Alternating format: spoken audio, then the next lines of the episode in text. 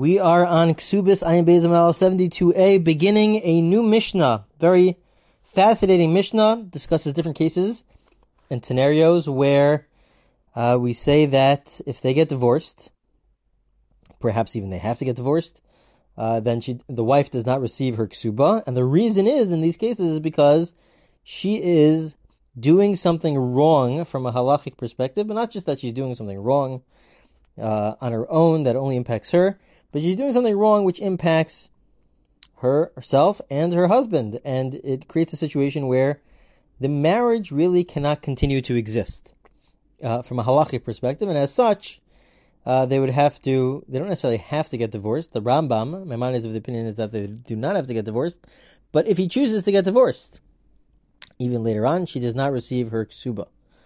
Um, because we want to make it easy for the husband to divorce his wife, because this is really a situation which negatively impacts, from a halachic perspective, negatively impacts the husband. So, what are these cases?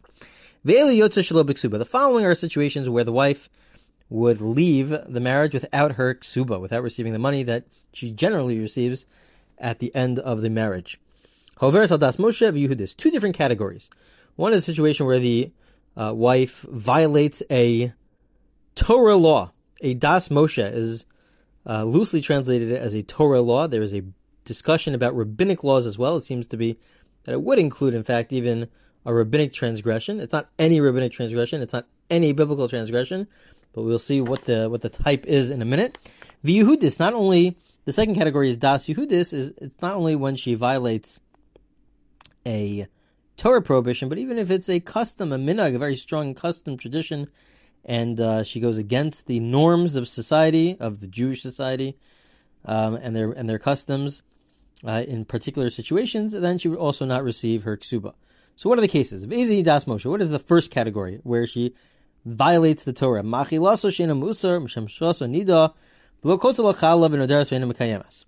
A few cases. First cases, these are basically almost all of them are cases where he she causes her husband to sin. Case number one is where she feeds him fruit that meiser was not taken off. We know that for fruit, meiser uh, must be taken off prior to eating them uh, from uh, fruits in Israel, um, from the trees in Israel, and um, it could be that it's only on a rabbinic level today, which might be a, sign, a, a proof that uh, this is only on a rabbinic level. But it, she basically feeds him food which he's not allowed to eat. So this is causing a halakhic problem because we're concerned that she will continue to do this, and that's not that's not uh, a marriage which could last uh, from a halakhic perspective. Another case is where she causes him to have uh, marital relations with her while she still has the status of being a nida, of having the tuma, the impurity of a nida. Um, and that is uh, definitely not allowed. Um, there's a discussion if this is the type of nida which is on a biblical level or a rabbinic level. Either way, she's causing him to uh, violate uh, the Torah, or a case where uh, she f- uh, feeds him uh, bread without taking off challah. We know that challah must be taken off. Uh, a portion of the bread must be taken off uh, to give it to the Kohen. She doesn't do that. If one doesn't do that, one cannot eat the bread.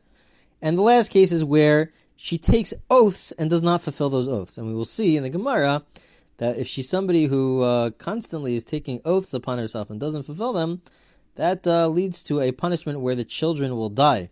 Unfortunately, that's the type of punishment. Uh, that's how seriously we take oaths, and as such, um, it would impact uh, the family, and if she's constantly taking these oaths, and so therefore we say that uh, if they get divorced, so then she does not receive her ksuba.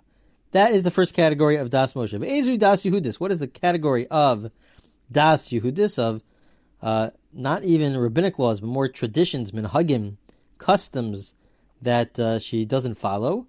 So the Gemara, the Mishnah gives the following list: Yotza v'rosh If she leaves, if she goes outside with her hair uncovered, again, it's not any any custom, but specifically if her hair is uncovered. Now the Gemara, just to point out, we'll discuss. Uh, I'm not sure if we'll get to it in this class, but uh, the Gemara will discuss. Uh, what do you mean? a woman going out without her hair covered is not a custom; it's a, a Torah law. It is uh, it is a Torah law. So the Gemara will discuss that. But there definitely is some level of custom, as the Gemara will explain. And so she goes outside with her hair uncovered. uh, and basically immodest and uh, to a certain degree uh, trying to attract the attention of other men, and that's why they that she loses her ksuba v'tava b'shuk, or she is spinning wool in the market, which will, the Gemara will also explain. Or that's also trying to draw attention to other men. I mean, the or she's uh, very flirty with other other individuals. Abba Shaul Omer Af HaMekalelis Yodav Befanav. Abba Shaul says even if another example where it's a problem and therefore they, she has to leave without a ksuba uh, is where she curses her uh, um, either either a simple explanation is curses her husband in front of um, in front uh, in front uh, curses his children sorry curses his children in front of him his own children uh, so that's also deserving of divorce without a ksuba. That's not exactly a healthy marriage. Rabbi Tarfon Omer Afa Kolanis. Rabbi Tarfon includes also Kolanis. What is Kolanis? Izu Kolanis asks the Mishnah L'kshim Deberes B'Soch Beis of Shechina Shom Kola. If she's talking very loudly uh, at home and uh, the neighbors hear, and uh, the Gemara will explain that it's referring to where she's talking about um, topics that are, are, should be remain private about marital relations that she's talking to, to her husband about, then she screams it for others to hear. That's also an immodest way of conducting oneself. So we have these two different categories in the Mishnah. That is the conclusion of the Mishnah. So we have these two different categories of the Mishnah. One category is where she essentially causes her husband to commit uh, Torah, uh, violate the Torah, and the other category is, are lists of really customs that she's uh, not following, uh, which are, for the most part, uh, acts of immodesty, acts of of uh, drawing the attention of other men who are not uh, her husband, and so therefore that in that those cases as well, if they do get divorced, so then she does not receive her ksuba. So starts the Gemara. The Gemara will analyze these various cases. Case number one is where she feeds him food, the fruit, which Meiser was not taken off. He's not allowed to eat that. She feeds that to him anyways. Hechidami asks the Gemara, what's the case? Idiyad the nifrosh. If the husband knows about this, eh, so then he should refrain. If he knew about it before, he should refrain. If he's eating it, so then we don't, we shouldn't punish the wife if both of them are not following the ways of the Torah. The commentators explain this that if both of them are not following the ways of the Torah, we do not then penalize the wife for feeding him uh, non kosher food, essentially uh, if he knows about it, so then let him refrain. And if, and uh, if he's not refraining, so then uh, that's uh, both of their issues, and therefore we don't uh, penalize to say that she doesn't receive her ksuba. And if he doesn't know about it, how did he find out about it? How did he find out about it? That uh, Meiser wasn't taken off. So the Gemara answers, Lo tricha da'amrle ploni kohen tikin liyasekri va'azal shikra. Because the cases where she says, oh, the following person he is the one who took off Meiser. He took off the the the the the tithes and uh, what has to be given over to either the the Kohen or the Levi or the poor person. Um, and uh, this husband, the pro, after he ate it and trusted her, he approaches this man and met this man. And the man says, denied it, denied the whole thing. So then we know that she's lying. Now this is interesting because this is uh, the wife versus this person. Why should we trust this person over the wife? The commentators asked this question, and they explained that no, this is this is generally referred to as chad neged chad, one versus one, where we generally throw out uh, both opinions because um, both statements because uh, we can't trust one over the other. But in this case, she herself is saying we should. I'm telling you, I relied on this person, and he is trustworthy, and he said that he took off Meiser. So in such a scenario, we can then trust him because she is putting all of her faith in him, anyways and so therefore we trust him. Um, so that is that is that case. The commentators do ask why can't what's so complicated about finding a case where he finds out about it later? What happens if let's say she tells him later and she says, "You should just know you just ate something which is uh, forbidden to eat, which is not kosher." Uh, why can't that be the case? So there's different answers that are given. One of the answers that's given is that well, it's less common. It's not so common in that case. Um, okay, that is uh, that is the first case. Next case that we analyze in the Mishnah, Mishamashzo Nida. If she is, um, she has uh, marital relations with him while she is didn't go to the mikveh yet. She was in Nida. She had her uh, period, but she did not go to the mikveh yet. Then they cannot engage in marital relations, and she doesn't tell him about it. What's the case? Again, same question. What's the case? If he knows about it, so then he shouldn't uh, he shouldn't have marital relations with her. And if he doesn't know about it, so then we trust her. We trust her. This is one of the halachos, one of the laws, um, where we say that uh, she is she is the one who knows better. She knows she's the only one who knows what's going on with her body, and she's trustworthy on this. The Amr Rabbi Chanina Barkanam or Shmuel Shmuel says Minay Nidish Sheferes. How do we know that uh, a woman who's having her period that she counts seven days uh, of clean days without uh, blood coming out? Uh, that we trust her on this. She never suffer law. It says the pasuk says the verse says she counts. She counts that uh, we trust her. It's all her, so we, we, do trust her. So what's the case? Gemara gives two answers. The adam One case is where she says I had a certain questionable stain. Wasn't sure whether it was uh, damnida, the blood of uh, the menstrual blood, uh, and so she asked uh, the rabbi. And the rabbi said it was fine. And then the, the cases where the husband goes afterwards and asks the rabbi, and he denies the whole thing and says it never happened. Alternatively, Ibai Yehuda. It's like Rav Yehuda. The Rav Yehuda, The case is where she tells her husband that she's she went to the mikvah, she uh, she purified herself. However, uh, the way she's acting in public is where she's still wearing. It used to be that they would wear specific clothing to signify that they are in nida, that they are uh, they're not uh, they're not uh, pure, um, and so she acts one way towards her husband and a different way towards uh, the public and the community. So that's a problem. Um, there's a line that says that uh, the husband really even receives lashes in such a scenario. But the point is that she's acting this way and in this contradictory way, where towards her husband uh, she gives off the impression that uh, they could have marital relations, that she went to the mikvah, even though when it comes to the public, uh, she's uh, clearly uh, not following that and uh, is, is, giving the impression that she still is in nida. She did not go to the mikvah. Okay, next case. Velo kotzel chala, she did not give him chala. Hechidami, what's the case? Idia the nifrosh. If he, same question if he knows about the fact that the bread challah, the, the gift that's given to the Kohen, was not taken off, if he knows about it, so then he shouldn't eat it. And if he does eat it, it's his fault. It's not, not they, they, they both are not following the Torah, and therefore she should not lose her ksuba.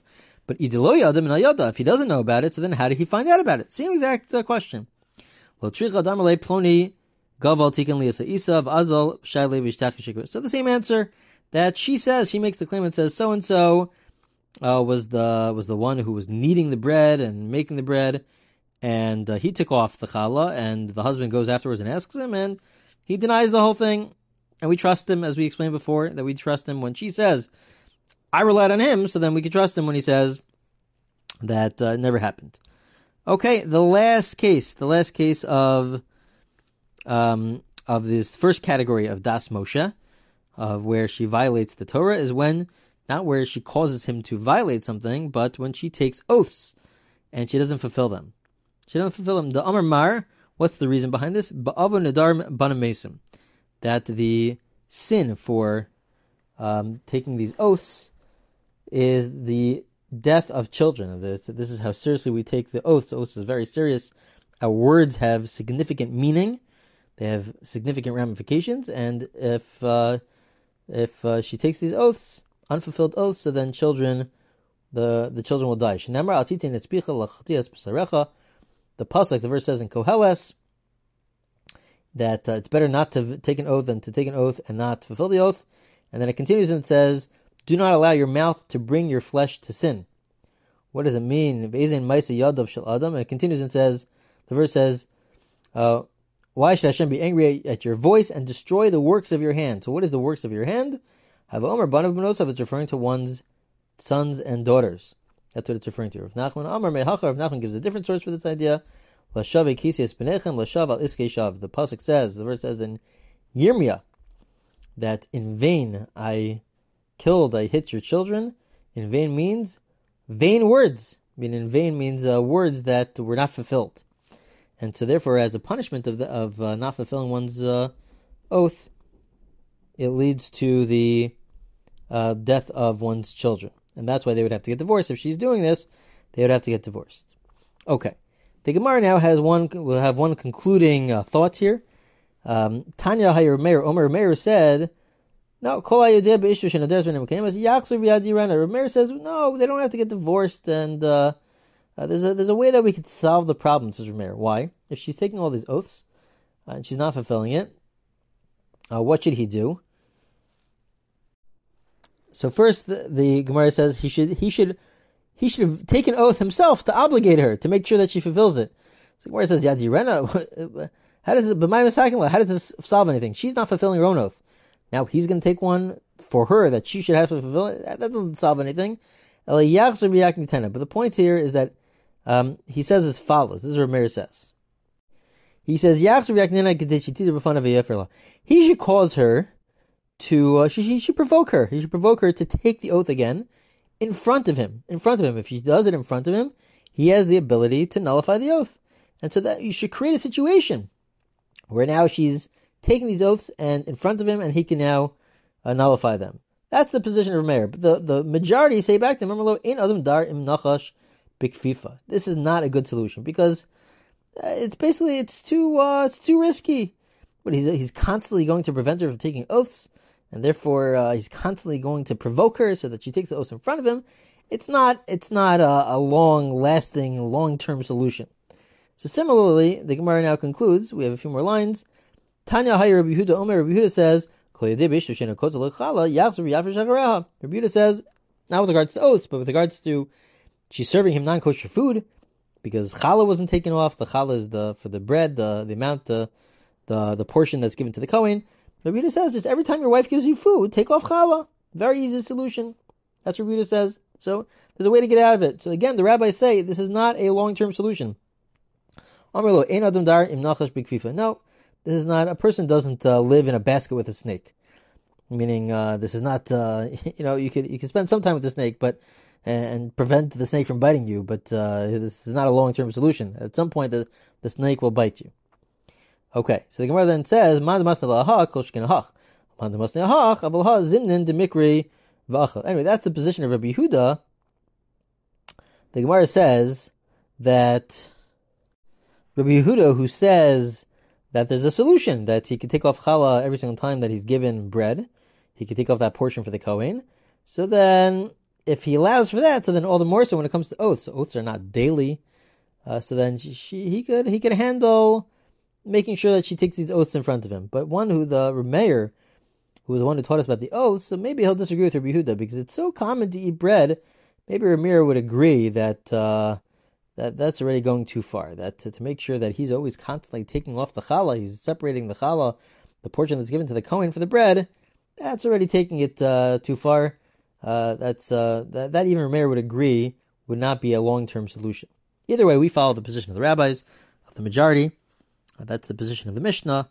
Um, and we say that for all these cases, uh, when they get divorced, they, they, they, according to some opinions, they should get divorced. They have to get divorced. According to others, they, it's his option. The husband has the option of divorcing her without giving her ksuba because we want to create an incentive for him to divorce her, and we don't want to, we don't want to make it difficult for him. And so therefore, because this is not a healthy situation. All these cases are not a healthy marriage uh, where she's causing him to sin.